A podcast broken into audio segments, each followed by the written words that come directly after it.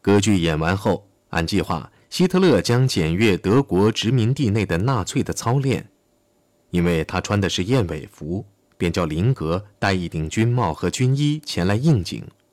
但国王的副官却告诉林格，回罗马的火车过几分钟就要开了。为了不使正在等候的党员们失望，他急忙走到街上，像指挥官那样抬臂行礼，沿着队伍往前走。按正规方法，他应该将左手大拇指插进皮带后才行礼，但是由于穿这种裤子不用皮带，他只好一手贴住屁股，一手行礼。此情此景煞是可笑，因为他光着脑袋，长长的燕尾在摆动着。魏德曼写道：“德国元首兼帝国总理看上去倒像个事业达到顶峰的餐馆领班，他想必也知道自己何等出丑。”一上火车，希特勒便把一肚子气发泄在里宾特洛甫头上，后者则大声斥责里宾司长对政府和元首不忠。回罗马后，希特勒已恢复了平静。在五月七号于威尼斯宫举行的宴会上，他发表了一篇有力的演讲。据齐亚诺伯爵说，这篇演讲非常成功，将他周围的冰雪全部融化了。实际上，他主动提出将霍洛尔作为礼物送给他的主人，这是个最慷慨的礼物，因为这会令他的同胞，特别是巴伐利亚人恼怒。早在1924年，当他还在兰茨贝格监狱服刑时，他就曾通过戈林提出过同样的赠与。那一次，为了支持意大利对这块争得面红耳赤的地盘提出的领土要求，他曾向意大利索借200万里拉，但是没有借来一分钱，使希特勒愤愤不平。在墨索里尼看来，今晚的赠与是某种信号，这一次某种大大的报酬是少不了的。自希特勒抵达意大利以来，这次讲话才是有政治意义的第一个事件。墨索里尼让国王出面当主人，自己退居幕后，把他的客人日程安排得满满的，让他白天黑夜忙个不停。这安排是很聪明的，因为这便可避免进行严肃认真的讨论。后来，里宾特洛甫向齐亚诺递交了一份建议结盟的条约草案，齐亚诺看了一眼。没有吭声。其实，墨索里尼的女婿已经在日记中写下了：“总理希望缔结这个条约，我们一定要缔结的，因为他有千条万条理由不相信西方的民主。”更重要的是，希特勒终于找机会提出了他最关心的问题，那就是捷克斯洛伐克问题。墨索里尼几乎毫不在乎地给希特勒这种印象。这个小小的国家对他无关紧要，他的注意力在别处。有了这个保证，希特勒过去所受到的真正和想象中的侮辱都一概值得了，而他也觉得可以放开手脚去完成下一步的计划了。贝奈斯总统以及捷克其他的领导人都抱有幻想，认为希特勒不敢冒险进攻捷克。因为他害怕这会触发一场大战，他如果真的进攻，法国、英国和俄国难道不会想法子制住他吗？但是这三国却无意当保护国。你只要看看地图便知道。不久前，张伯伦在给他妹妹的信中写道：“德国人如果是有意蹂躏捷克斯洛伐克，不管我们或法国做什么努力。”都不太可能解救他，所以我们不打算帮助捷克斯洛伐克，因为他只会成为导致与德国开战的借口。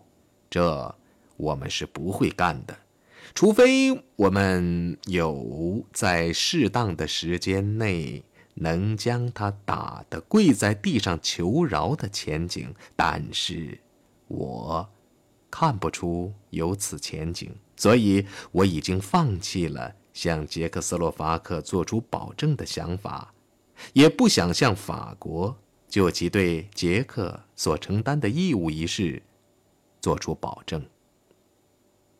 英国首相的三心二意令法国领导人很是担忧。他们虽然一再发表大胆的声明，但是目光锐利的观察家们都相信，自莱茵兰被占领以来，外交政策就一直跟着英国的屁股转的法国是不会很快去保卫捷克的。第三个潜在的保卫者苏联，则抓住一切机会，公开敦促英法两国与德国人抗衡，自己暗中却无所事事。斯大林所需要的是让西方，而不是他自己去控制希特勒。五月六号，苏联驻布拉格的代办向美国大使承认，除非法国向捷克斯洛伐克提供军事援助，否则苏联是不会这样做的。另外，他们怎样将军队开到那里去呢？他们中间隔着波兰和罗马尼亚，这两国都拒绝让红军通过，这是可以理解的。与此同时，斯大林又私下向贝奈斯保证，即使法国不给他以军援，即使波兰和罗马尼亚两国不准苏联的军队过境到捷克斯洛伐克，那么苏联也准备向他提供军事援助。所有这些都是苏联的企图的一部分，那就是他企图让全世界的自由派人相信，苏联是这个受到包围的勇敢的小国的真正的保卫者。而在实际上，他们与英法两国一样，也不愿意迅速的去援救他。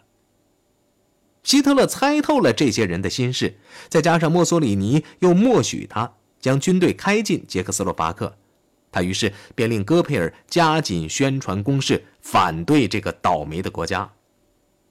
由于有了那一天就快来临的说法，苏台德地区的日耳曼人便加紧活动。这虽然是谣传。但由于五月十九号和二十号传来希特勒的军队正在捷克边境动员的惊人的消息，他也变得可信了。消息是这样说的：说希特勒的十一个步兵师和四个装甲师正浩浩荡荡开赴波西米亚边境，德国和奥地利的部队已在西里西亚南部和奥地利的北部摆好了进攻的架势。二十号，也就是星期五的下午，贝奈斯召开内阁和最高国防委员会的紧急会议。晚上九点过后不久，在没有和法国盟友磋商的情况下，捷克便下令局部动员。星期六的早晨，捷军便占据了边防要塞和苏台德地区，这样欧洲便出现了一九一四年以来没有过的炽热化的危机。一个小国采取主动反对一个强国，并让世人明白，在欧洲强权政治的游戏中，捷克是不当马前卒的。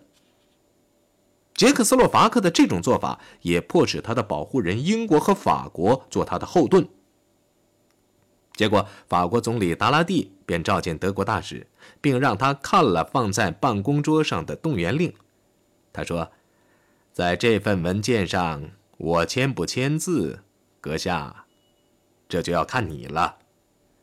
在柏林，英国大使汉德逊也向外长里宾特洛甫提出警告说：“法国对捷克斯洛伐克承担着一定的义务，如果这些义务不可避免的要完成，英国皇家政府也不保证在形势所迫下他不被卷入。”里宾特洛甫认为英国是主要敌人。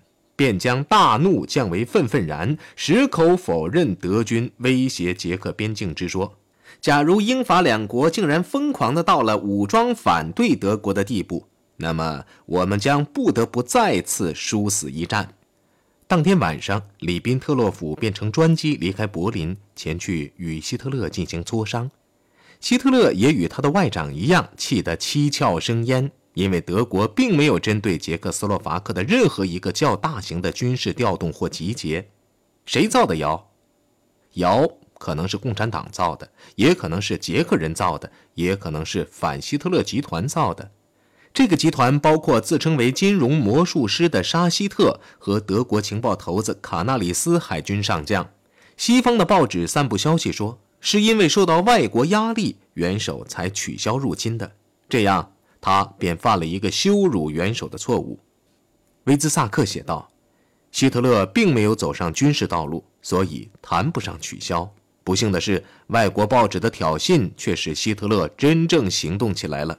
此后，他强烈赞成用武力解决捷克问题。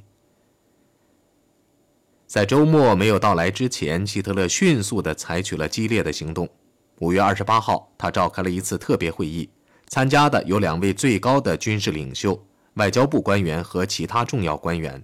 当大的异乎寻常的人群集合在总理府的冬季花园外时，大家猜测是希特勒马上要采取新的军事措施了。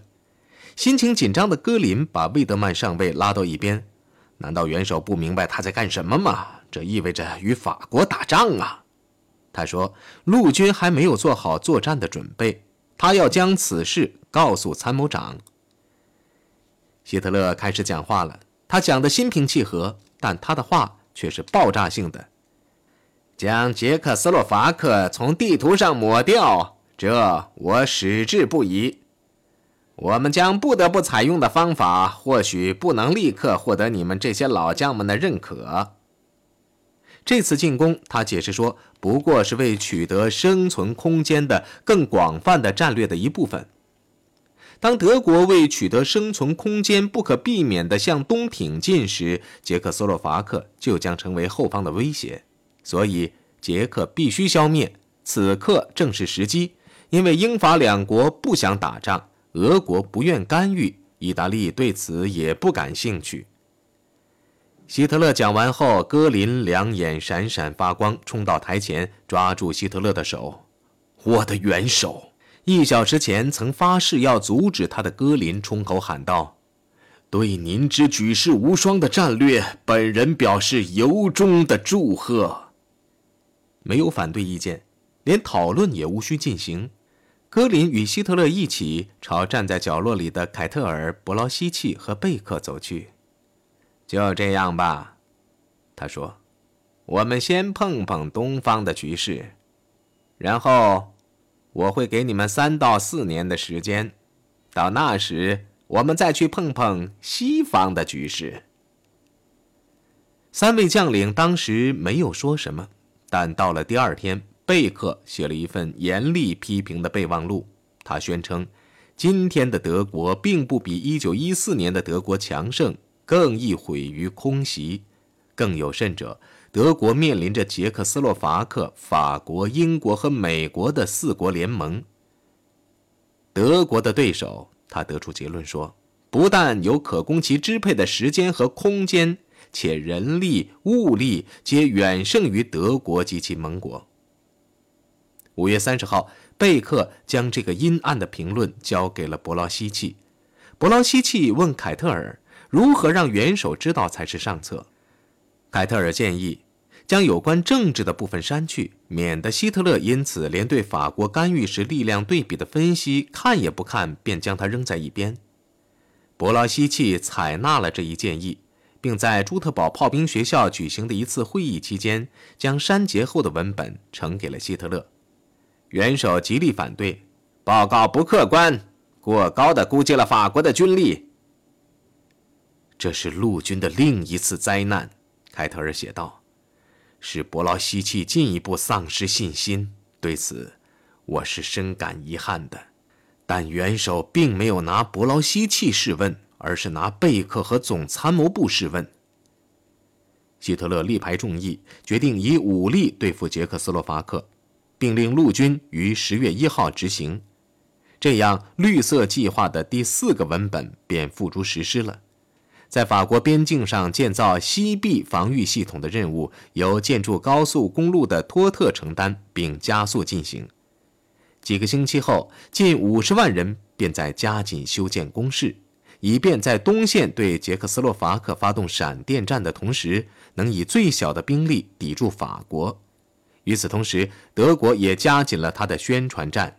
其目的，用元首自己的话来说，是用威胁的办法吓住捷克人，磨掉他们的抵抗力。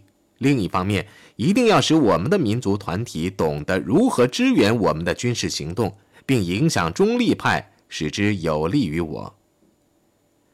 朱特堡会议期间，德国驻莫斯科大使莱文加强了希特勒东进的决心。舒伦堡伯爵报告说，捷克斯洛伐克有意要避免冲突。准备在合理范围内做出让步。这里大家一致的看法是，目前苏联将不惜一切代价避免被拖入战争。什么原因呢？那就是国内情况困难和惧怕两线作战。欧洲危机的舞台已布置好了，这舞台将使五月事件显得微不足道。绿色计划虽然已经付诸实施，但希特勒的意图还是要用它作为讨价还价的资本。现在的问题是，他应向战争悬崖走得多近？对此，希特勒在那年夏初或许连自己也不知道。如同在莱茵兰和奥地利危机时期一样，他靠的是直觉。他就派他的私人副官魏德曼上尉于七月间飞赴伦敦，与哈利法克斯勋爵进行非正式的会谈。这是一项异乎寻常的探索性任务。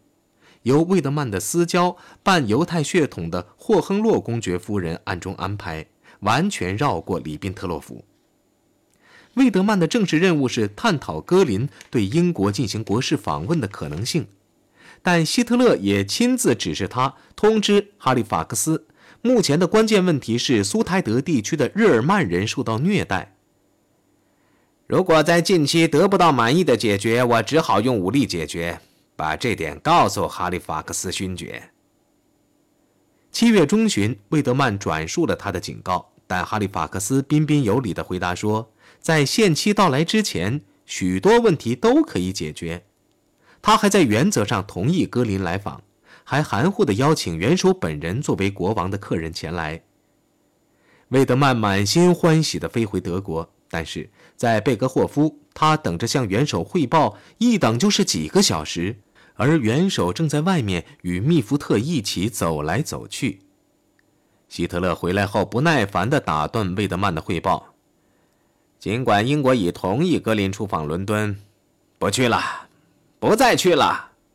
他冲口喊了一声：“关于哈利法克斯的事，他连一个字也不愿意听。”魏德曼回忆道：“我现在也不明白。”希特勒的变卦是因为密福特在他耳旁灌输了什么呢？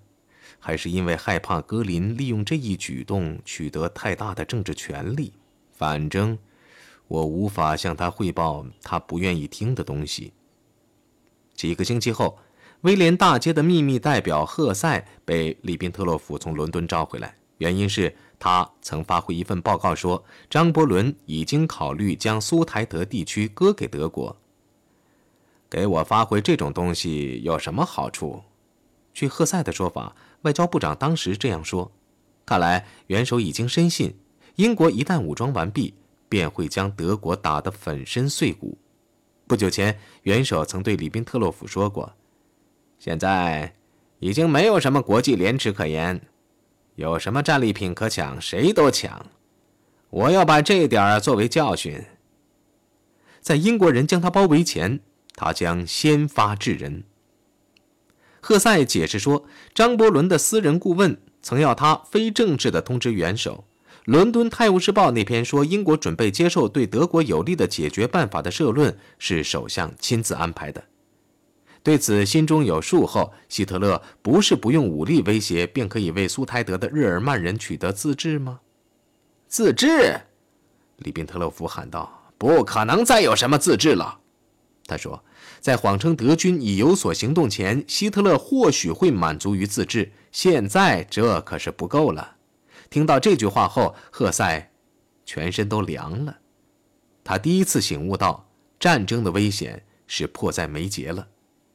他祈求外长去向希特勒保证，他能用和平的方法取得苏台德地区的割让。里宾特洛甫深受感动，答应找希特勒说说。第二天。他把赫塞召来，告诉他，元首嘲笑了捷克人会拱手将军事基地交出的想法。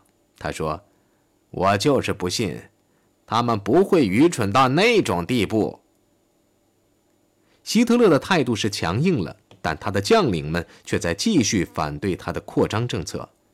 贝克在公开散布阴郁的预言，那就是在新的战争中谁是罪魁祸首的问题，与上次大战相比将更重要。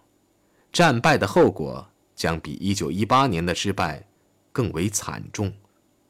七月，他为伯劳希契草就了第三份冗长的备忘录。他宣布，他敢肯定，进攻捷克斯洛伐克必将带来另一次大战。这种战争的后果，不仅仅是军事失败，而且是德国的全面灾难。他继而说：“人民不要这场战争，陆军对此也没有思想准备。”